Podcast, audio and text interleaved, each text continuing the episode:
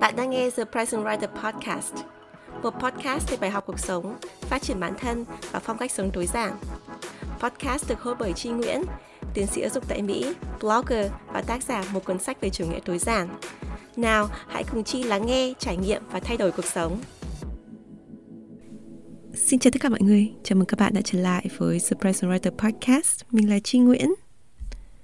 Mình đang thu âm tập podcast này vào lúc 10 giờ đêm tại Mỹ.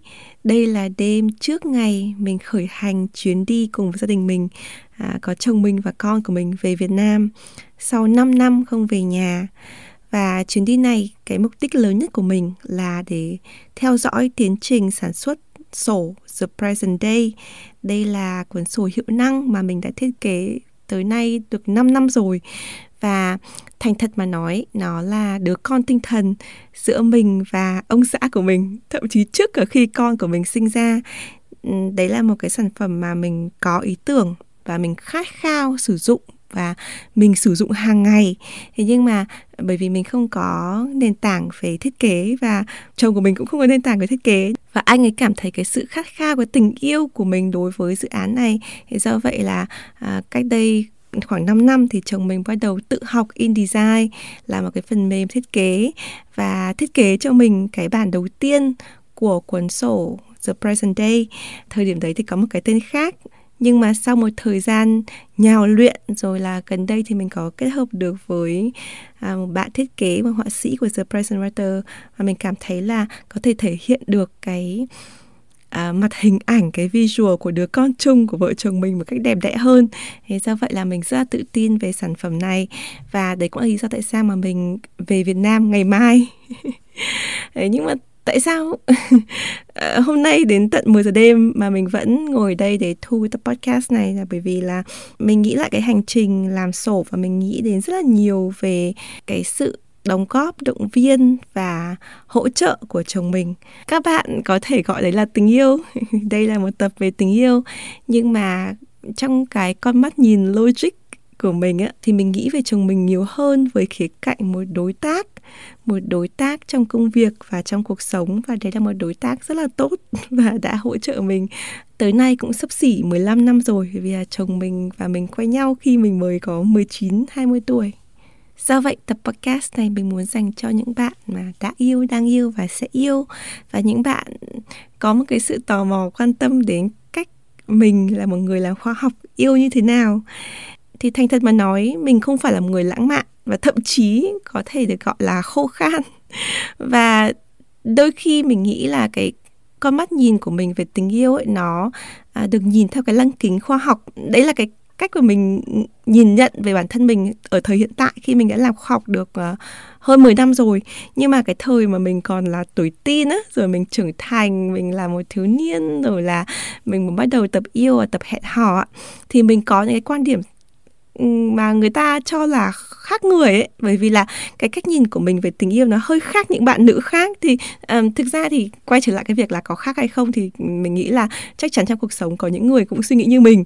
Thế nhưng mà uh, xung quanh mình hay là trên cộng đồng ít nhất là cái thời điểm đấy thì không có ai uh, nói lên những cái ý tưởng như thế này. Tức là cái cách nhìn tình yêu một cách logic một cách thực tế một cách tính toán trong ngoặc kép. Tức là ý của mình là không phải là cái việc tính toán về tiền nong hay là tính toán về um, nhà đất rồi là hình thức mà tính toán theo cái nghĩa của khoa học tức là tính toán mà theo cái nghĩa là analyze tức là phân tích là là xem cái độ tương thích như thế nào. Đấy. thì đấy là cái con mắt nhìn của mình. Ngay từ khi mà mình còn trẻ, ngay từ khi mà mình chưa theo đuổi công việc nghiên cứu thì cái con mắt nhìn của mình nó đã theo cái chiều hướng logic như vậy. Thì do vậy là cái tập podcast này là mới có cái tiêu đề là logic khi yêu và tình yêu từ góc nhìn thực tế.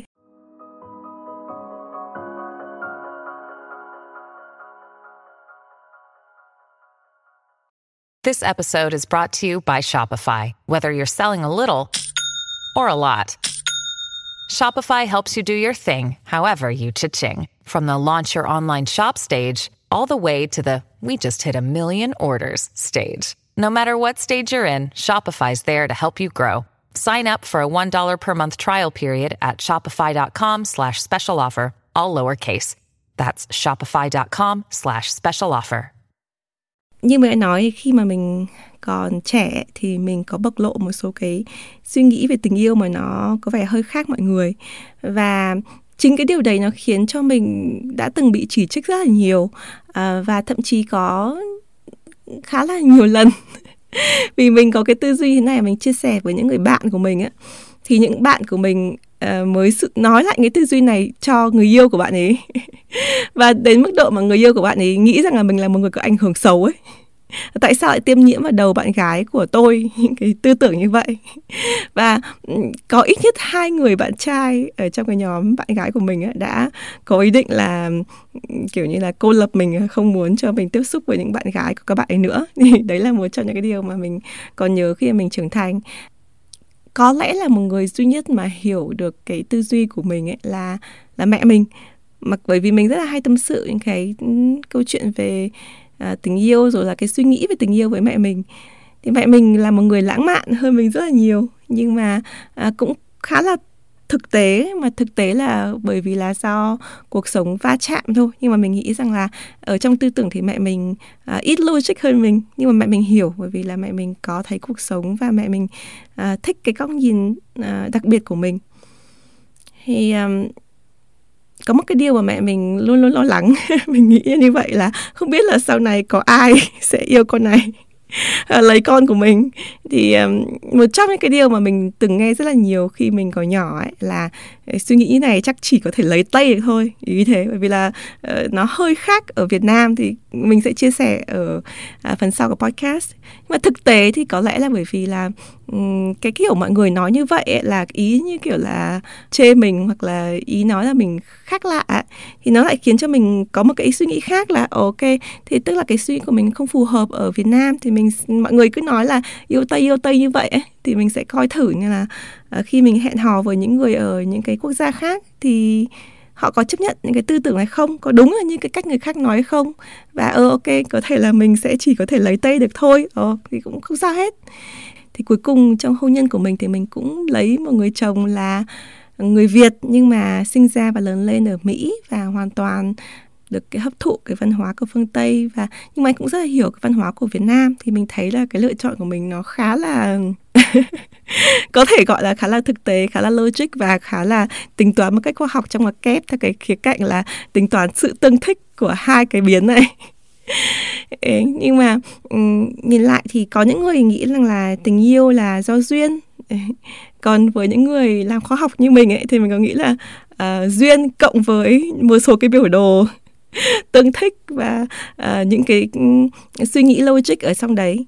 Thì um, trong tập podcast thì mình sẽ chia sẻ cho các bạn bốn điểm mà mình nghĩ rằng là um, cái góc nhìn về tình yêu của mình nó thực tế hơn những người khác. Và um, mình sẽ chia sẻ với cái mong muốn là các bạn không có sự phán xét bởi vì là mình cũng đã có chồng có con rồi thế vậy là mình cũng qua cái tuổi là ok mọi người phán xét mình như vậy thì mình cũng lo lắng là mình không có uh, người nào có thể yêu quý mình về sau mình sẽ về già cô đơn. Thì mình đã qua cái lứa tuổi đấy rồi. Thế nhưng mà mình hy vọng là nếu mà cái uh, quan điểm của mình khác với bạn ấy thì bạn cũng có thể cởi mở. Thì ví dụ như trong cuộc sống của bạn bạn gặp phải những ai mà người ta có cái tư tưởng như mình à, cái cái nó hơi khác một chút ấy, thì mình cũng hiểu. Và mình hiểu họ với cái khía cạnh là họ không phải là một cái ảnh hưởng xấu mà chỉ là cái góc nhìn về tình yêu của họ nó khác với số đông và khác với phim ảnh khác với cái sự lãng mạn bình thường. Như vậy mình hãy cùng nghe tập podcast ngày hôm nay nhé.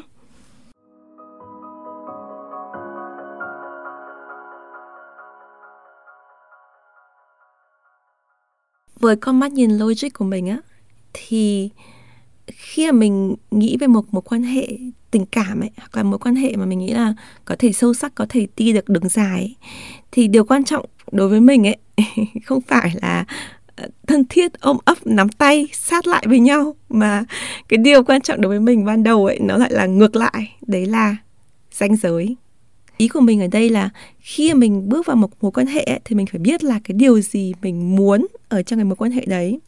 Mình phải biết mình muốn điều gì trước thì mình mới có thể có cái kỳ vọng hoặc là có cái đề đạt để đối phương đáp lại cho mình. Thì đấy là cái quy luật đầu tiên của danh giới đúng không? Nếu mà các bạn đang nghe tập podcast trước thì mình phải biết à, mình muốn gì và cái danh giới của mình bao gồm những cái gì mình kẻ cái danh giới đấy nhưng mà đối với mối quan hệ nó càng quan trọng hơn bởi vì là mình phải xem mà đâu là cái điểm gọi là deal breakers tức là cái điểm mà mình không thể chịu được. Tức là những cái người mà người ta uh, nhân vô thập toàn tức là người ta có rất nhiều cái điểm mà uh, không hoàn hảo ai cũng không hoàn hảo. Thế nhưng mà trong số những cái điểm mà có lẽ là mình mình cho là không tích cực thì có một cái điểm nào đấy mà mình không thể chịu được. Tức là ai mà phạm phải cái điều này là chắc chắn không phải là cái người ở trong uh, cái danh sách là mình có thể uh, hòa hợp để có thể uh, tiến tới một quan hệ lâu dài thì thì khi mà mình gặp vào những cái trường hợp mà họ chạm vào cái ranh giới được coi như là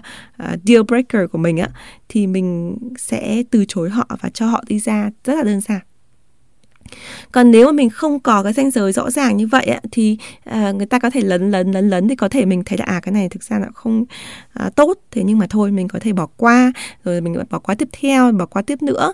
Thì đến khi mà khi mình ở trong mối quan hệ lâu quá rồi ấy, thì mình thấy là à lâu quá rồi bây giờ bỏ nhau thì cũng uh, khá là khó cảm thấy tốn thời gian chẳng hạn. Thì mình cảm thấy là nếu mà bạn có cái danh giới ngay từ ban đầu ấy bạn tôn trọng chính bản thân mình ấy thì khi mà bạn gặp phải một quan hệ mà nó uh, độc hại hay nó tiêu cực ấy, thì mình hiểu à đây là người ta đã vi phạm vào cái vạch danh giới của mình đây là có những cái điểm mà mình không thể chấp nhận được. Có những cái điểm mình chấp nhận được thì mình có thể xì xóa có thể cho qua có thể chờ đợi sự thay đổi. Nhưng mà một khi nó chạm vào cái điểm mà mình không thể chấp nhận được ấy, thì lúc đấy thì mình có thể uh, từ bỏ cái mối quan hệ đấy một cách dễ dàng hơn. Có rất nhiều bạn cũng gửi câu hỏi xoay quanh cái chủ đề này. Thì các bạn không nói đến từ danh giới thế nhưng mà trong cái quan điểm của mình đấy là danh giới. Thì ở cuối tập podcast mình sẽ dành thời gian trả lời một số câu hỏi này các bạn có thể rõ hơn về cái khía cạnh danh giới. Thế nhưng mà trong cái thời gian đấy thì mình muốn các bạn nghe lại cái giọng đọc của mình à, trong cái tập podcast đọc lại bài viết có tiêu đề người ấy và cái tập podcast này được đăng ở mùa 1 S1I22 à, có cái bài viết về người ấy viết sâu hơn về cái chủ đề đặt danh giới này.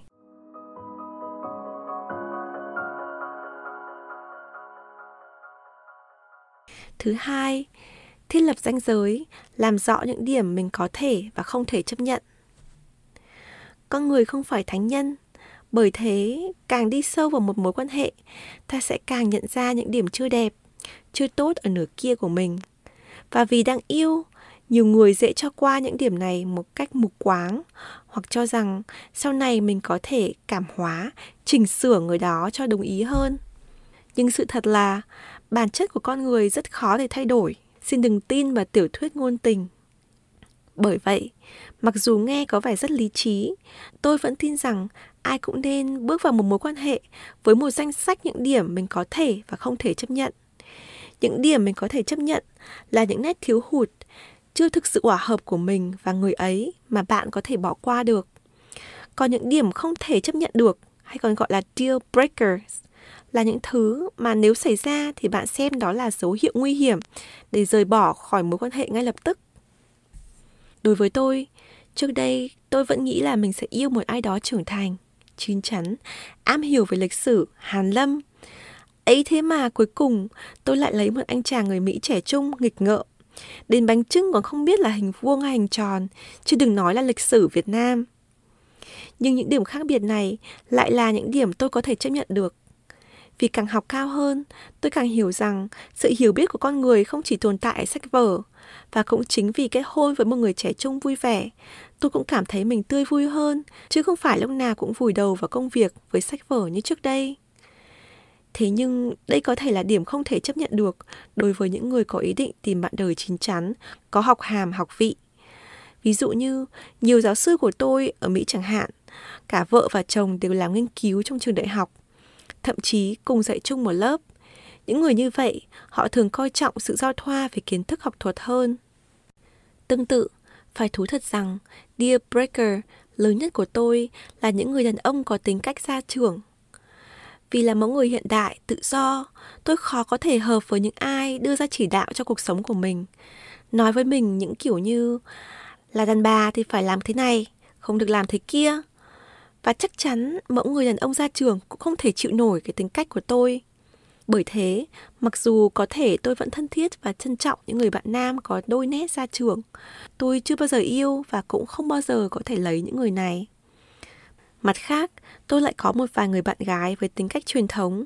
Các bạn thích được yêu chiều và được dựa vào người mình yêu, thích mẫu đàn ông che chở, chỉ cho mình đường đi nước bước, thích có người quyết định hộ mình. Rất ít người hội đủ những tính cách này mà lại không ra trường.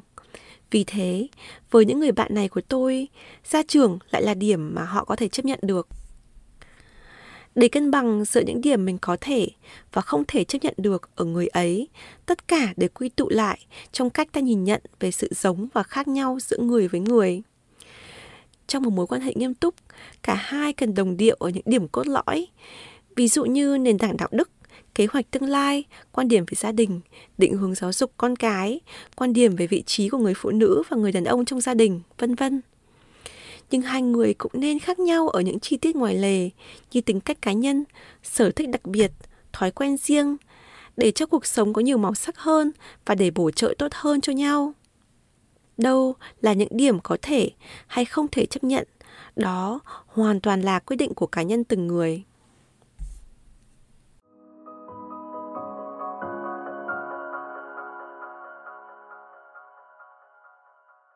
Tiếp theo cái chủ đề về ranh giới ấy, thì cái điều thứ hai mà mình nghĩ rằng là nó khá là thực tế trong quan điểm của mình ngay từ khi mình còn trẻ ấy, là mình nghĩ rằng là khi mình hẹn hò ấy, thì mình không nên làm tốn thời gian của nhau.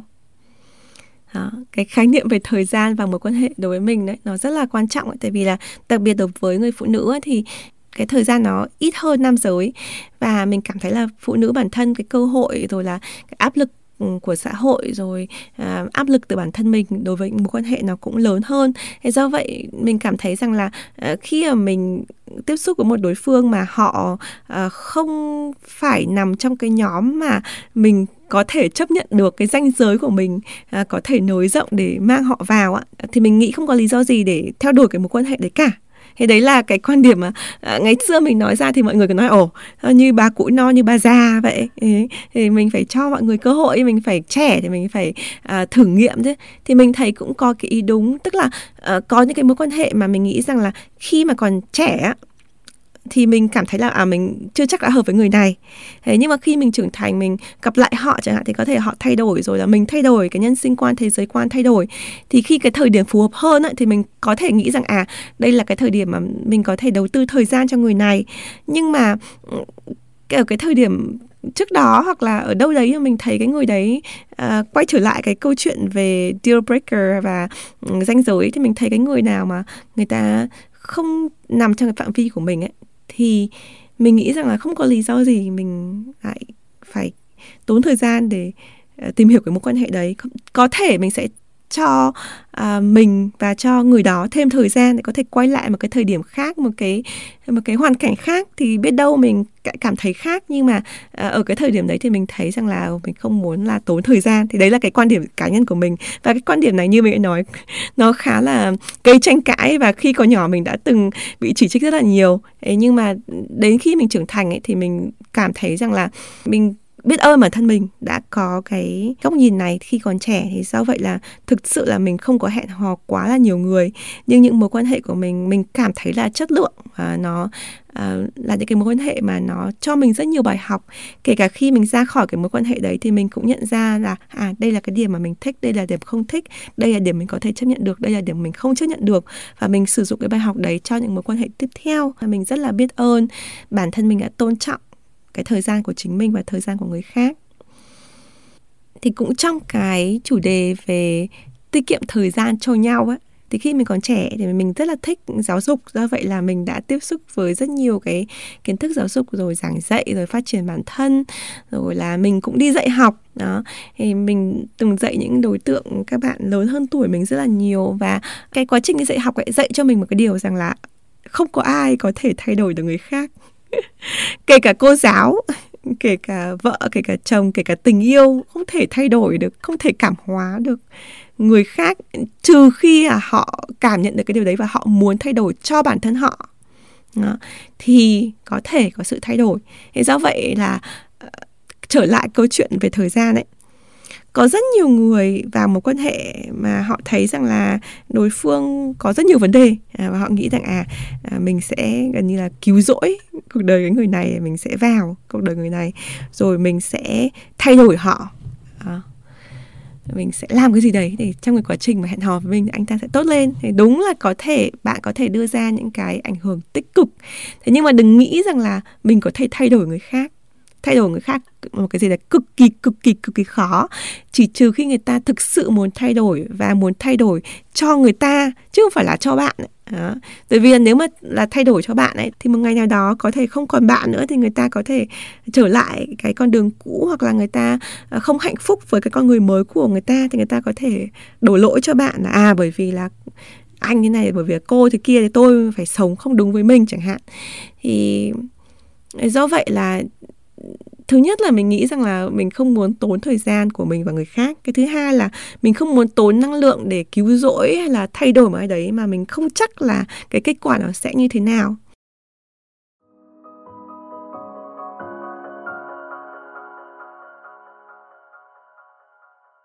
Suy nghĩ thực tế thứ ba của mình về tình yêu ấy, thì đây chính là cái mà có lẽ là gây cho mình nhiều cái uh, chỉ trích nhất từ những cái người bạn trai của cái nhóm bạn gái của mình ấy. Là khi mình nghĩ về mối quan hệ yêu đương ấy thì mình không nghĩ về việc yêu nhau trước mà mình lại hay nghĩ về vấn đề chia tay trước.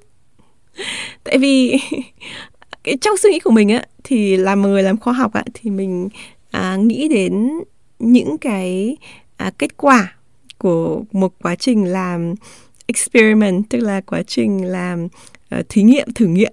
Thì tình yêu hẹn hò nó chính là như vậy tức là uh, các bạn thử nghiệm thí nghiệm các cái uh, phản ứng hóa học với nhau đúng không?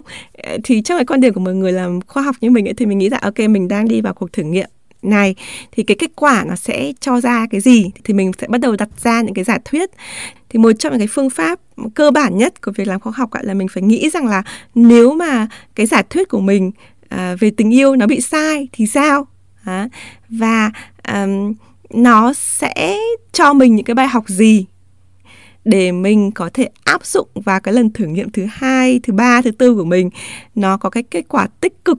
À, thì đấy là cái quan điểm logic của mình. Thế do vậy là mình hay nghĩ về việc chia tay trước. Ok mình nghĩ là trước khi mình nói về tình yêu thì mình phải nói về chia tay trước thì mình đã chia sẻ quan điểm này trong một bài viết blog ở trong cái tập có tiêu đề là à, đôi điều về tình yêu thì mình sẽ đọc lại cho các bạn một phần à, trích đoạn của bài blog này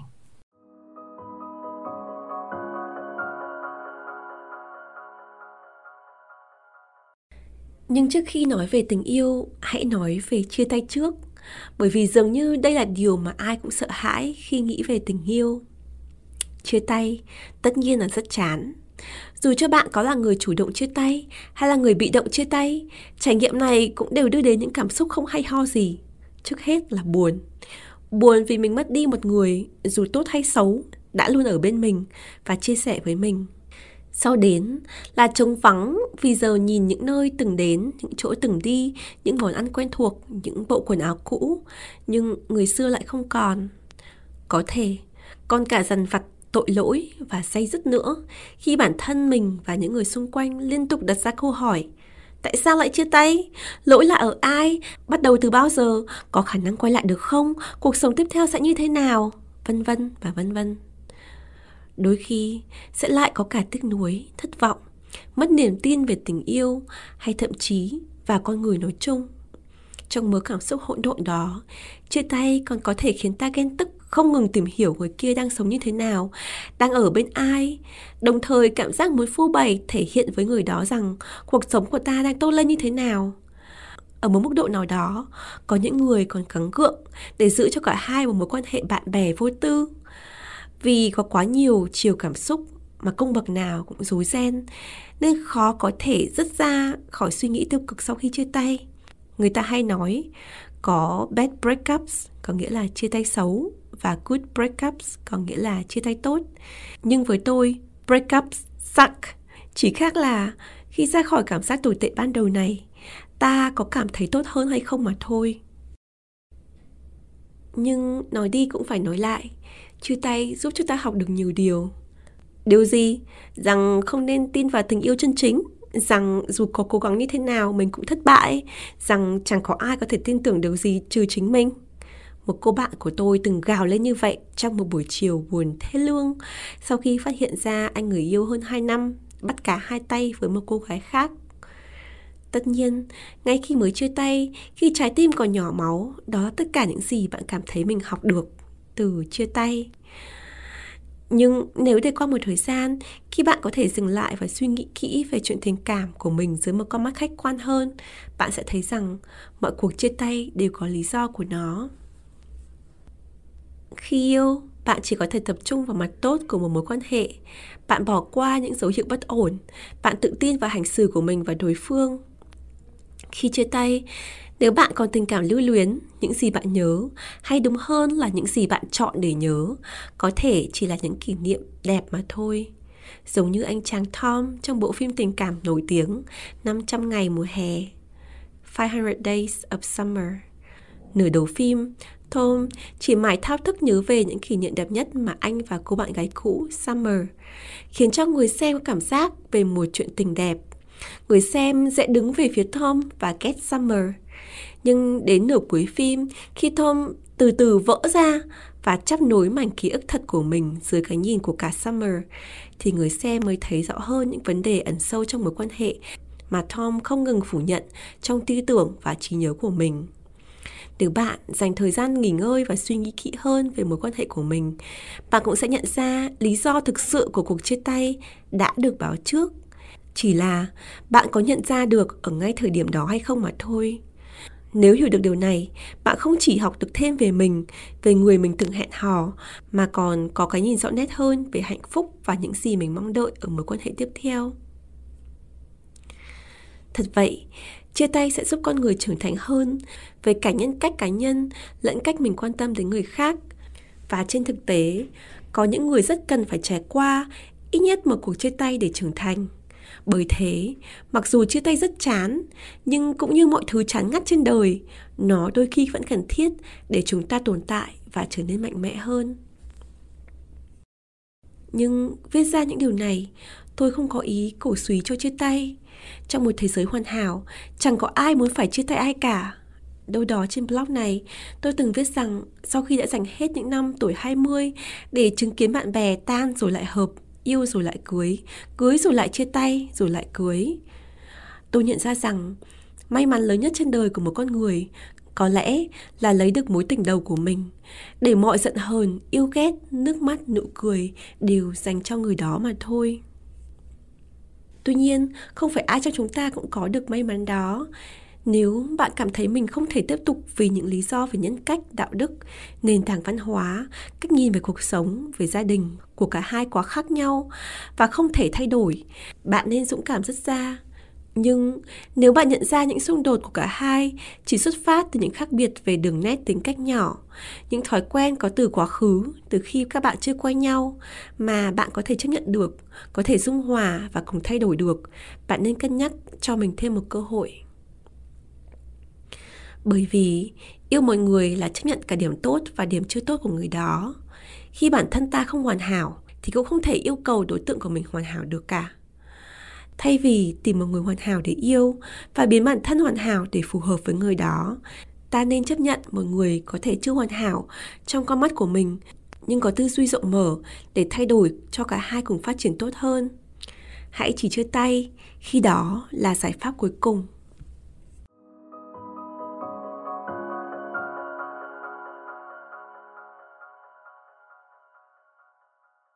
Cuối cùng ấy trở lại cái câu chuyện ban đầu khi mình mới bắt đầu podcast thì mình có nói rằng là cái tập podcast này là à, mình thu âm trước khi mình về Việt Nam để theo dõi tiến trình thực hiện dự án sổ hiệu năng The Present Day là cái đứa con tinh thần là có thể gọi là kết quả của tình yêu của vợ chồng mình à, đã cùng nhau để hỗ trợ tạo ra cái dự án này.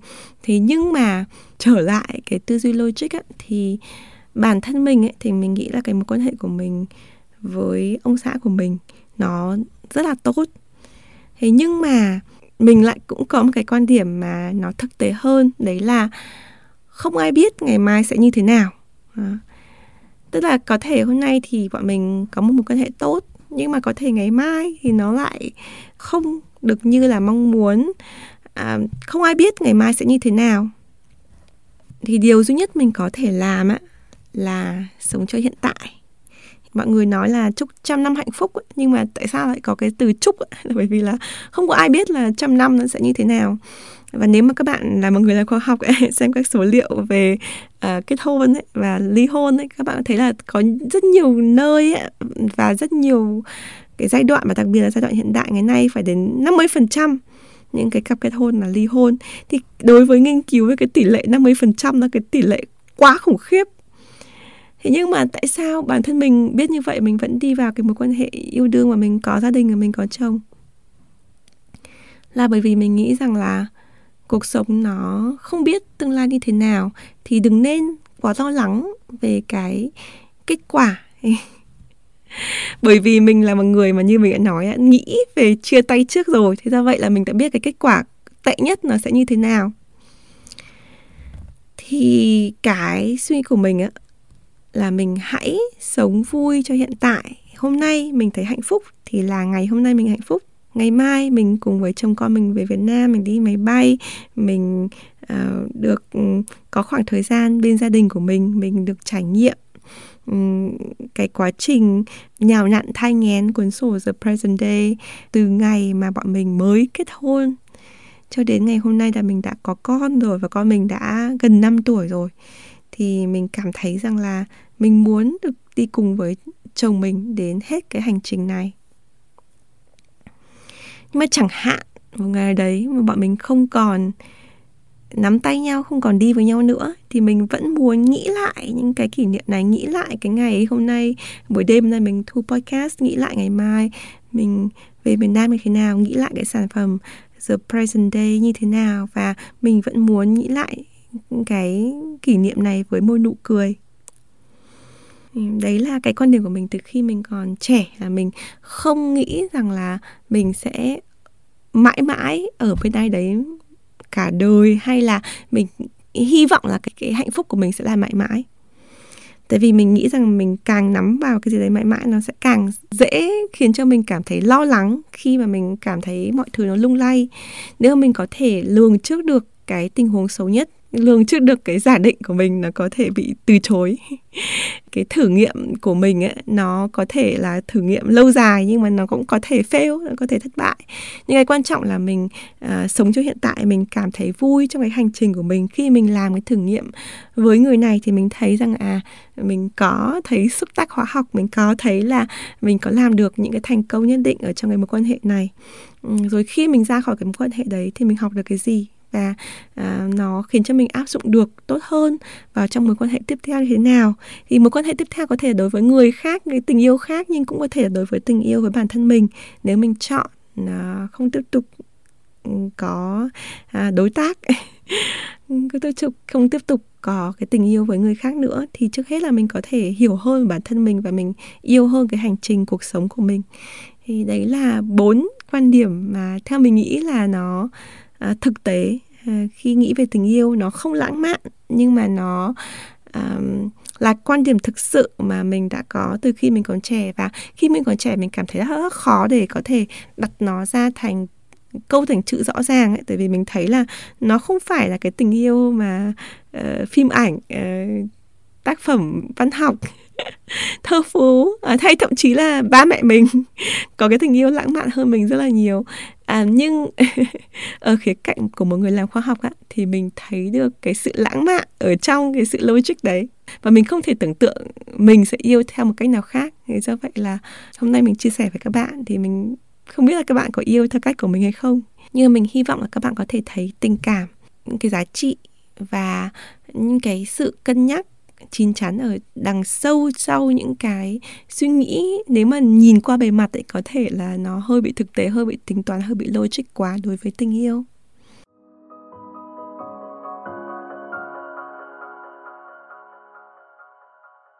Như đã hứa thì mình sẽ kết thúc cái tập podcast này với một số cái câu hỏi hỏi nhanh đáp gọn từ bản khảo sát mà mình đưa ra trong cái mùa podcast này.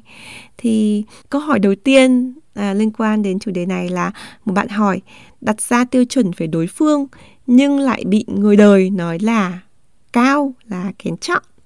Em cho rằng đó là mình tôn trọng ý kiến của bản thân nhưng lại gặp người nói này nói kia chị ạ. Tức là bạn muốn chia sẻ một cái sự bức xúc với mình là khi mà bạn đặt tiêu chuẩn cho đối phương thì bị người khác nói là mình cánh cao mình kén chọn. Ờ, thì bản thân mình ngày trước mình cũng từng bị như vậy. Mình nghĩ là không phải là mình đặt tiêu chuẩn mà mình nghĩ là mình đang đặt cái quy định cho danh giới của mình quay trở lại cái câu chuyện về danh giới ấy là khi mình rõ cái danh giới của mình rồi là thể hiện cái sự tôn trọng cho bản thân mình thì à, chi hoàn toàn đồng ý với cái nhận định của bạn là mình tôn trọng mình và mình đặt ra tiêu chuẩn mình đặt ra cái danh giới và không có lý do gì để để cho rằng đấy là à, cành cao cánh chọn. Bởi vì là mình có những cái danh giới riêng cho mình cái danh giới của mình khác với người khác. Thế do vậy là người khác nói thì cũng à, thể hiện là cái danh giới của họ khác với danh giới của mình thôi chứ không phải là thể hiện uh, là mình xấu hay là họ xấu cả. Cái suy nghĩ của mình ấy là khi mà mình đặt ra tiêu chuẩn ấy, thì mình nên đặt ra thêm một cái bước nữa là như mình đã nói ở trong cái phần chia sẻ về danh giới vừa rồi ấy, là có những cái điểm mà chưa thực sự tốt của đối phương ấy, thì mình có thể chấp nhận được. Tức là mình có thể hạ cái tiêu chuẩn của mình xuống ok.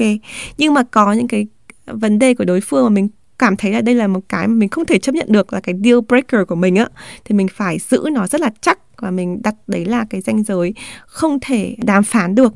Thì đấy là uh, cái lời khuyên của chi cho bạn tức là ngoài việc đặt tiêu chuẩn ra thì bạn đặt thêm một cái lớp nữa về việc là trong trường hợp nào thì mình hạ tiêu chuẩn trường hợp nào thì mình nâng tiêu chuẩn và trường hợp nào mình giữ vững tiêu chuẩn.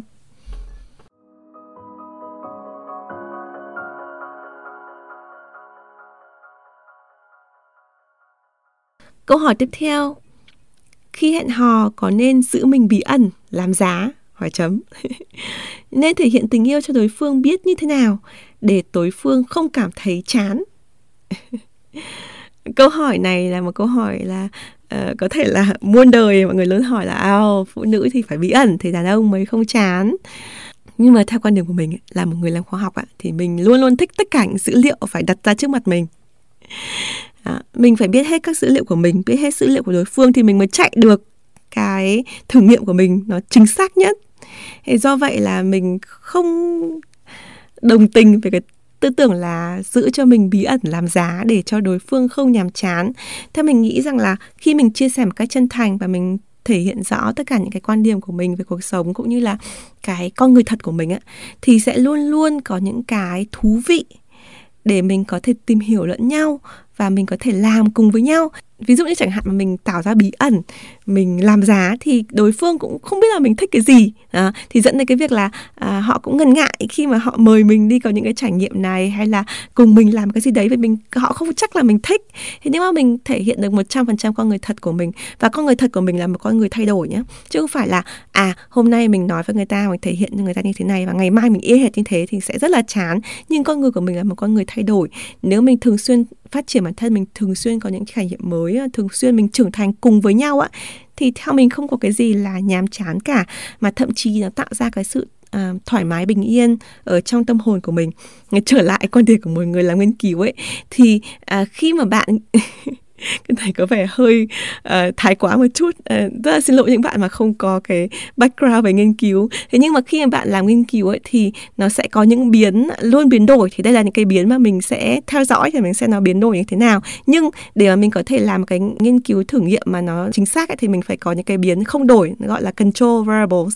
Thì cái cái biến không đổi này trong cái mối quan hệ tình yêu ấy, chính là những cái mà bạn chắc chắn là bạn thích là đây là con người thật của tôi, đây là cái gì mà tôi thích, cái gì tôi không thích. Thì khi mà bạn control, bạn giữ được những cái biến nó không đổi thế này ấy, thì những cái biến thay đổi nó sẽ nhìn thấy rõ hơn. Tại bạn bạn thay đổi như thế nào người kia thay đổi ra sao thì các bạn trưởng thành cùng với nhau như thế nào ấy thì nó sẽ rất là vui rất là thú vị. Còn nếu mà tất cả mọi biến nó đều bí ẩn nó đều giữ đóng lại ấy, thì thì mình không có cái biến nào để mình có thể cùng thay đổi cùng trưởng thành với nhau cùng trải nghiệm cái thử nghiệm này. Còn nếu mà tất cả mọi cái biến nó đều thay đổi ấy, thì mình sẽ lại không biết được cái mối quan hệ nó sẽ đi đâu về đâu bởi vì là mọi thứ nó đều biến đổi nó rất là khó để có một cái thử nghiệm khoa học học như vậy. Thế cho nên là từ cái con mắt nhìn logic của một người làm khoa học như mình á, thì mình luôn luôn thích là mọi thứ nó rõ ràng và mình luôn luôn nghĩ rằng là càng rõ ràng thì nó sẽ có cái thú vị, nó có cái hay ho để mình tìm tòi ở trong đấy, chứ không nhất thiết là mình phải tạo ra một cái màn đêm bí ẩn ở đây.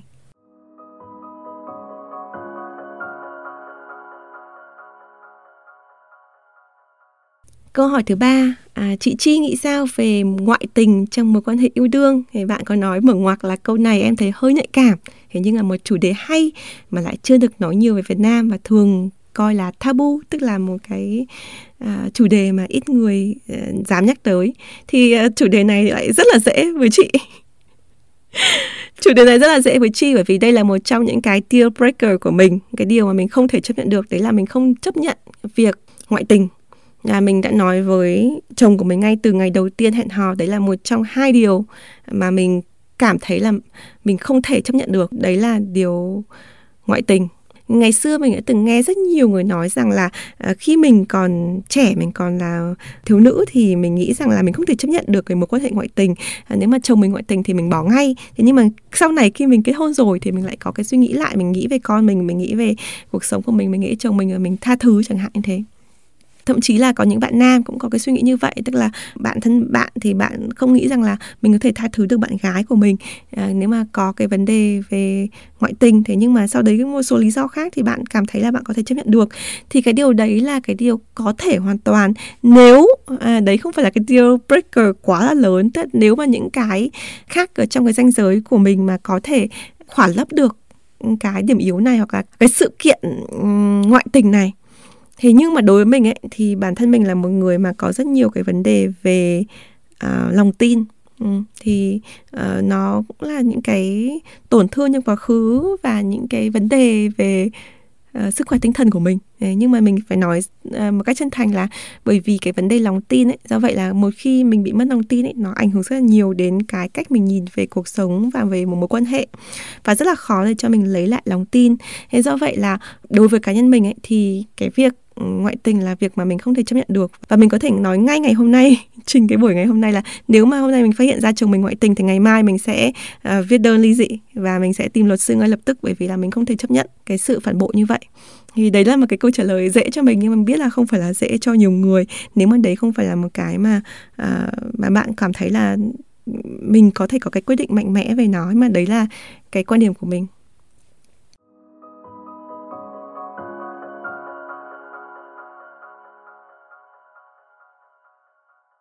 Hai câu tiếp theo thì có liên quan đến nhau do vậy là mình sẽ trả lời cùng một lúc.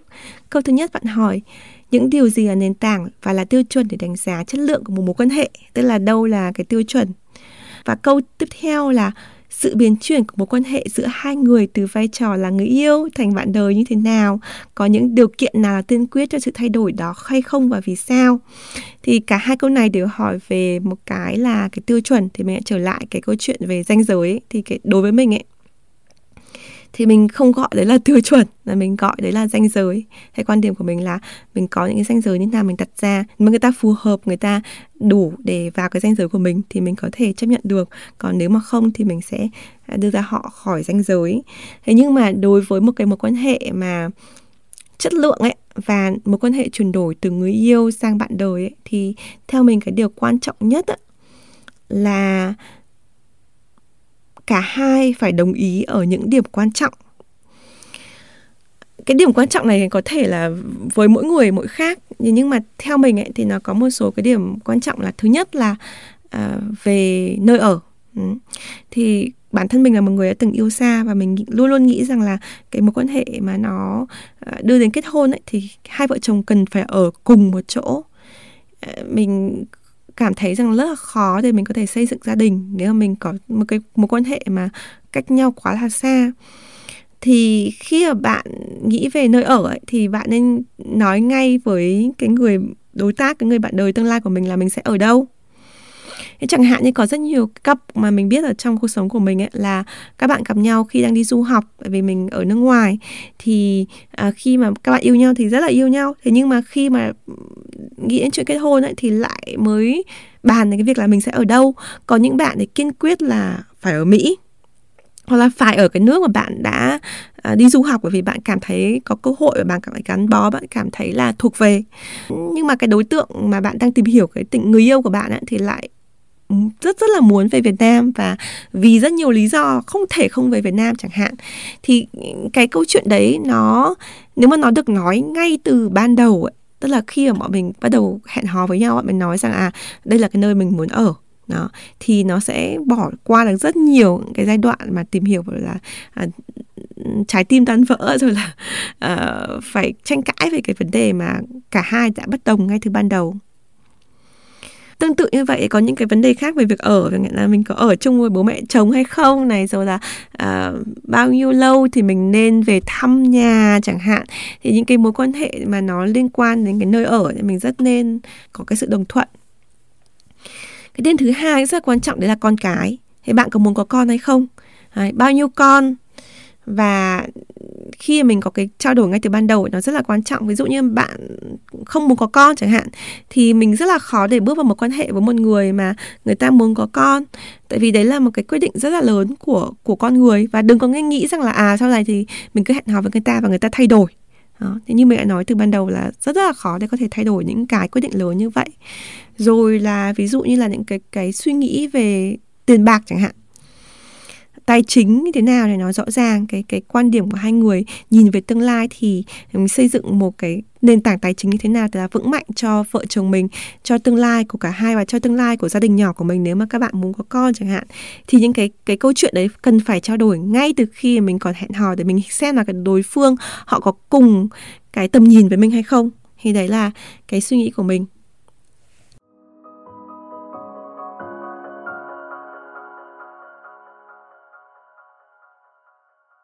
Một cái nhỏ nhỏ nữa thì mình nghĩ rằng là có rất nhiều người nói rằng là kết hôn là phải đúng người, đúng thời điểm thì mình rất là đồng ý. Ví dụ đúng người thì là theo cái quan điểm của mình là như mình nói là đúng cái cái người mà người ta chạm được cái danh giới của mình, người ta thuộc về cái danh giới của mình. Đúng thời điểm thì là cái thời điểm mình sẵn sàng đưa người ta vào cái vòng danh giới của mình mình đưa người ta vào thế giới của mình. Và như mình đã nói, có những cái người mà trước đấy cái thời điểm khác ấy, thì mình thấy là không phù hợp. Nhưng mà cái thời điểm này mình thấy phù hợp thì mình có thể đầu tư thời gian cho họ. Đó thì đúng người đúng thời điểm. Và mình muốn thêm một cái nữa là đúng cái cảm giác mình có thể gắn bó lâu dài như một đối tác. Tức là cái thời điểm mà mình có thể ký hợp đồng dài hạn ấy chẳng hạn như là bạn đang đi tuyển dụng chẳng hạn thì mình gặp đối tác của mình mình cảm thấy là uh, mình cảm thấy là ở cái người này là người mình có thể uh, đi một cái chặng đường dài mình có thể ký hợp đồng lâu dài để có thể làm việc cùng với người này. Thì đưa cái tư duy đấy vào một quan hệ cũng như vậy. Khi mà mình um, chọn bạn đời là mình biết rằng là đây là cái người mà mình sẽ đi một chặng đường dài. Ừ. thì mình sẽ xem là mình có thực sự thoải mái hay không có cái gì đấy lợn cợn hay không. Mình có cảm thấy rằng là mỗi một ngày mình thức dậy với người đấy thì mình có thấy hạnh phúc hay không? Và mình có chấp nhận cả thế giới của người đó hay không? Bởi vì lấy một người không phải là chỉ lấy cái người đấy mà lấy cả thế giới của họ nữa. Phải phải gộp cái thế giới của họ vào thế giới của mình. Đó. ví dụ bố mẹ họ uh, bạn bè họ đấy, công việc của họ cuộc sống của họ quan điểm của họ thì bạn có sẵn sàng đồng hành như vậy không? Thì đấy là cái câu trả lời của mình cho những cái câu hỏi um, xung quanh chủ đề tình yêu này.